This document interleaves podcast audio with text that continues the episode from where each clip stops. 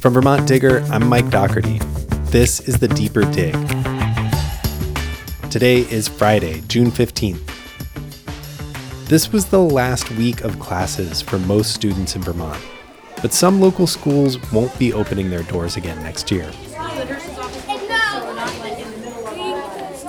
mean, I, I knew that the school was probably going to close at some point down the road. I just thought that I would be able to graduate. This is Ronald Johnson. He's a junior at Chelsea High School. My dad and my all of my uncles and even my grandfather graduated from here. So, you know, I've got a lot of family history just here that I wanted to continue.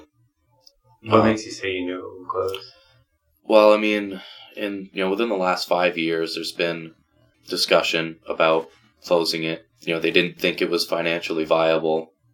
You know, we we definitely have had a decline in students. We don't offer as many classes as some bigger high schools do, but I, I still think that Chelsea is, is worth keeping open. Chelsea High School is closing because the town voted to merge with nearby Tunbridge under Act forty-six. That law encouraging school districts to consolidate passed back in twenty fifteen, but this year its effects are becoming more visible across the state. Really, this is a culmination of a law that was passed in twenty fifteen. And so there's been voluntary mergers. And now we're moving into the next phase where places that didn't merge, the secretary was tasked with meeting with each of them and coming up with a state plan.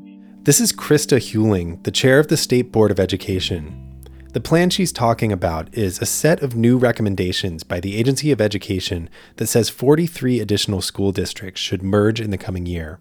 And not everybody's happy with these decisions. And again, that's why I think the agency, because they made decisions that were, you know, not easy. These are not easy decisions to make. And they went through and really tried to look at what was good for the local, regional, and state. And sometimes there, there might be differences. What, what's better for a region than it would be at a local level. Krista talked to our editor, Colin Mine, on W D E V Radio this week. If the districts that are asked to merge don't want to do it, if they, uh, you know, it's local governance is obviously hugely important to people in Vermont. Um, and if they just don't like the recommendation, don't want to do it, what's the sort of uh, ability for you to sit down with them and figure out the road ahead there? Um, well, this is where we have to have some really tough conversations because the Act forty-six gives the authority of the state board to make those mergers. And, and they're not voluntary. And that's what the whole part of Act forty-six was, to allow districts, the state signals we want to have larger governance. This isn't about schools. It's about governance. It's about the adults getting together in the room. They wanted larger governance systems. So that way they could look at the resources that are available from school to school and think about how could we economize? How could we create more opportunities for our students? And so they gave various incentives to allow that to happen. And now we're getting down to the schools that, you know, for one reason or another, didn't want to merge. And there is, under law, State Board has the authority to merge districts that didn't choose to merge. And that's where these conversations are going to become very difficult. And right now, you know, the focus is on merging school boards, making a more efficient governance. But, you know, the sort of, I think the greater concern looming over all of this is school closures, you know, communities that are worried that, you know, these sort of the hearts of their communities, these schools, um, you know, might eventually have to merge with other schools, that they'd have to send their students off to other communities. So I guess I'm wondering if you could talk a bit about sort of the connection between Act forty-six and, you know, the potential for uh, school closures at some point. I, I actually believe the opposite. I think Act forty-six could actually help a lot of small schools stay open. Um, and that's what we saw in a lot of our reports. Um, so with the schools that chose to merge, and they came, and every merger came in front of the state board, and we, we went through the reports and, and their statements. And a lot of the smaller schools decided when they started talking to their neighbors that they could actually stay open if they merged with their neighbors, with the governance. So that way they could have more fluidity with resources. There was something called the Intolerable Acts of the eighteen nineties, when they took all the small schools from each town and condensed them into one central school. And again, they were called the Intolerable Acts for a reason. and and this isn't asking students to move. This is asking adults to move, right, and to think about what's best for their kids. And as a result, though, there has been some school closures. Um, I'm thinking of Chelsea High School. And so when towns were getting together, they were realizing they actually weren't offering their students enough opportunities, that they wanted more for their kids. So Act forty-six has caused places to think about these issues and to think about what they are offering. Um, so I do think it's a byproduct, but I don't think it's an intention, and it's explicit in the law saying that this is not meant to close small schools. Some students and faculty inside Chelsea High School see things differently. I think the part that I took issue with the most was that we weren't doing everything that we could for students at Chelsea. This is Rachel Allen, the school's Spanish teacher. I, I mean, I put everything into this job, and so for them to say that that there are better opportunities out there, I felt was really misleading and incorrect. This isn't a place where we say no to students, and I felt like that was a lot of the talk was, there's all, look at all of these things that these students don't do or can't have. And I, that's definitely not our mindset here. It was really a very emotional topic. I don't know if I was really anticipating that. A lot of people who we spoke to, students and teachers, were still quite upset about the results of the vote. It was still a really emotional topic for a lot of people. Caroline Preston is a senior editor for the Hechinger Report, an independent news organization that focuses on education. This week, she published a story on Chelsea's last homecoming weekend as a K through twelve school. There was a sentiment that the state doesn't understand small schools, that it sees small schools as a problem, that it doesn't recognize what they see as really wonderful things about small schools, like the bonds that you can build with teachers, the fact that there aren't really any cracks for kids to fall through, and that this kind of experience is really unique. I feel like the state, when they uh, created Act forty-six, was really out of touch with what it means to be a small school in Vermont. I think that small schools in Vermont provide a lot of things for our students that they're maybe missing at a at a larger school. And just because a school has a lot of students does not mean that it is an educational powerhouse. And I also talked to people who were worried about the effect of the schools closing on the town itself, that this has made this town vibrant, and that they worry that without this sort of gathering place where they can go to cheer on the sports teams or meet for bonfires or that kind of thing, that the town is just going to be a place that people come for school choice, and then their kids are going to fan out all over the place, and there's not going to be sort of this hub. You're losing a central focus of a community.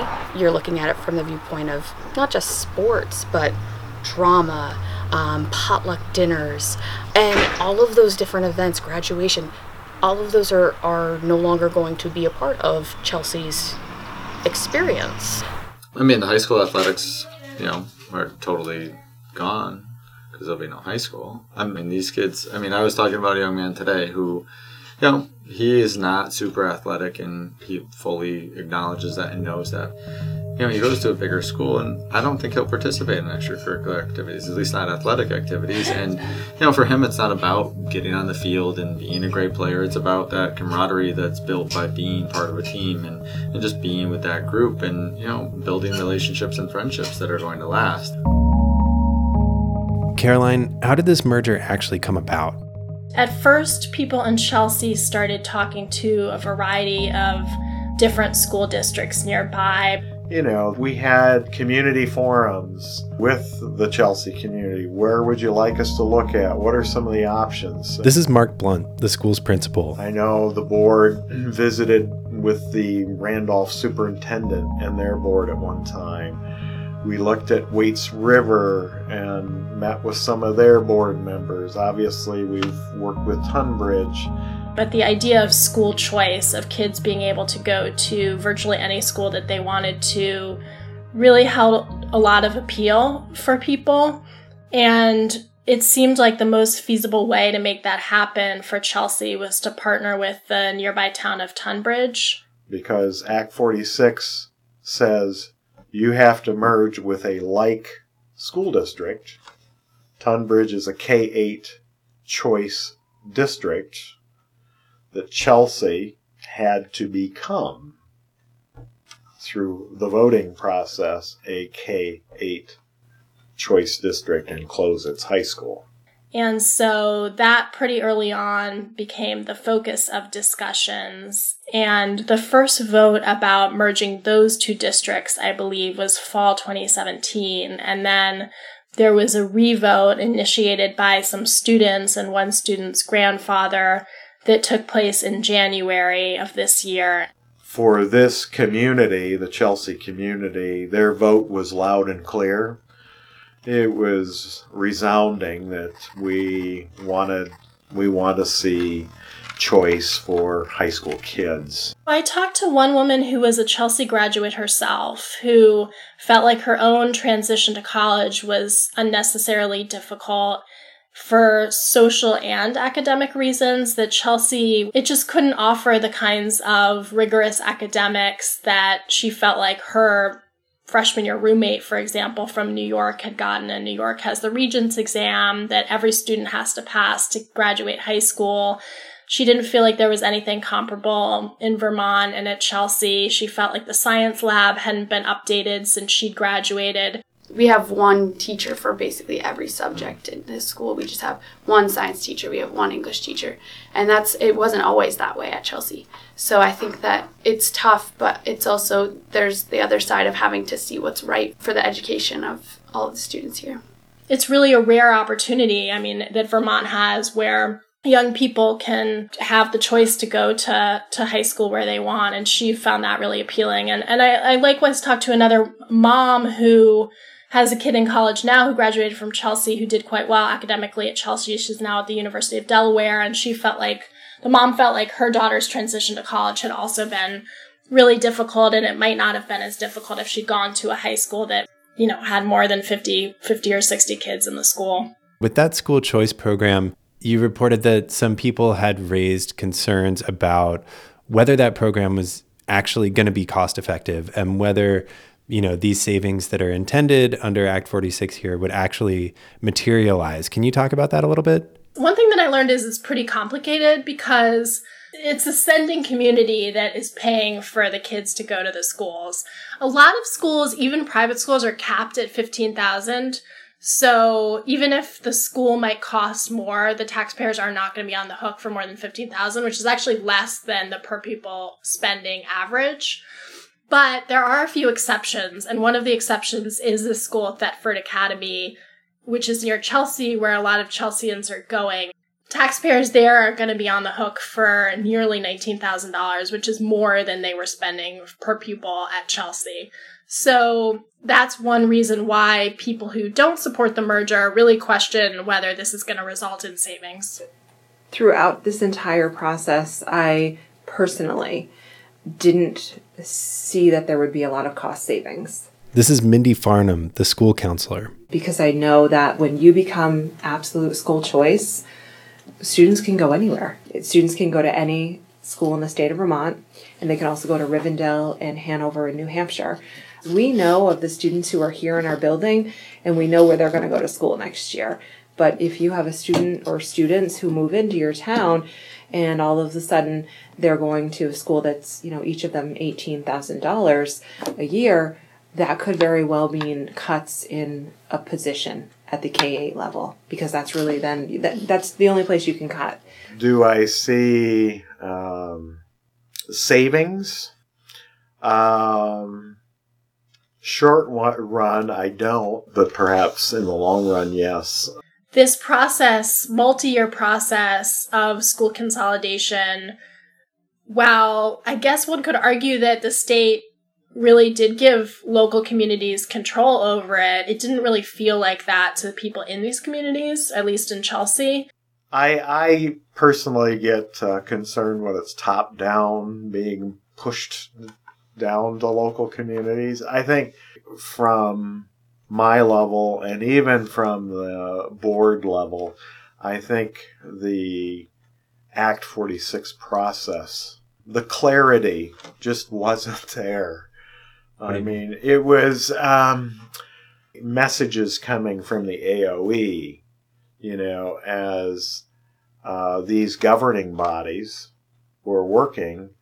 Uh, we're often getting some conflicting information. They needed clarity on, you know, uh, aspects of Act forty-six, and which, you know, maybe one meeting it would be this, another meeting it would be that. That. So. They felt like there it was overly rigid, like these rules around the fact that you had to partner with a like district in order to take certain steps. It was just overly complicated and unnecessarily difficult for them. So they were not happy with the way that Act forty-six was written and has played out for the most part.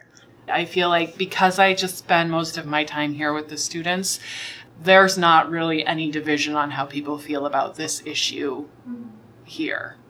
Um, we're all pretty against it. You cover education policy across the country.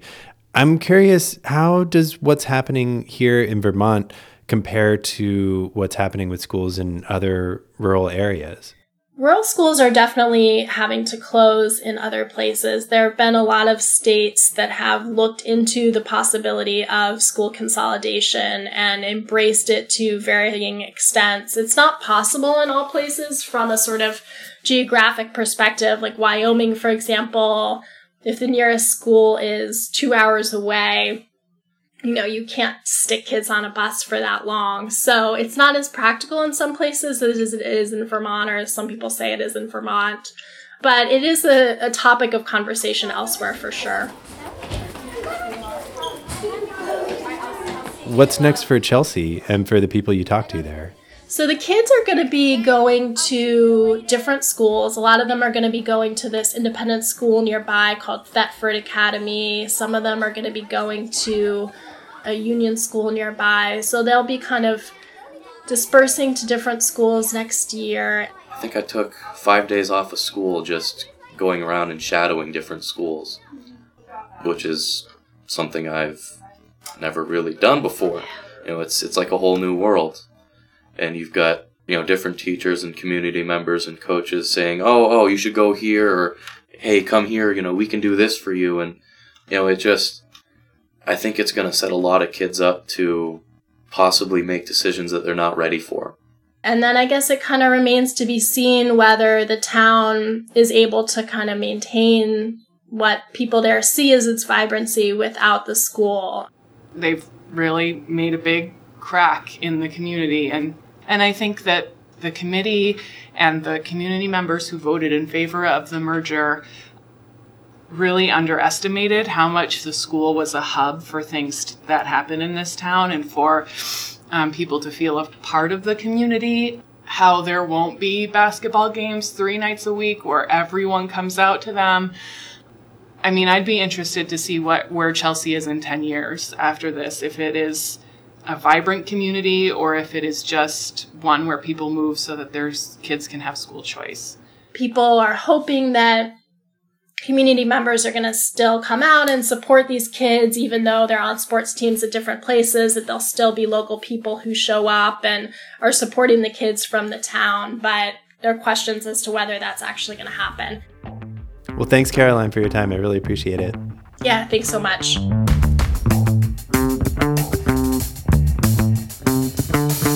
You can read Caroline's dispatch from Chelsea and hear more from students and faculty there at v t digger dot org.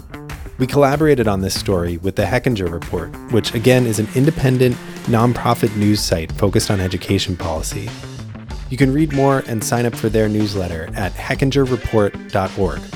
Thanks also to W D E V Radio for audio with Colin Mine and Krista Hewling from the State Board of Education. The Deeper Dig is V T Digger's weekly news podcast. Search for it and subscribe wherever you listen to podcasts to get new episodes as soon as they land. We'll be back next week with more stories from the Digger newsroom. Have a nice weekend.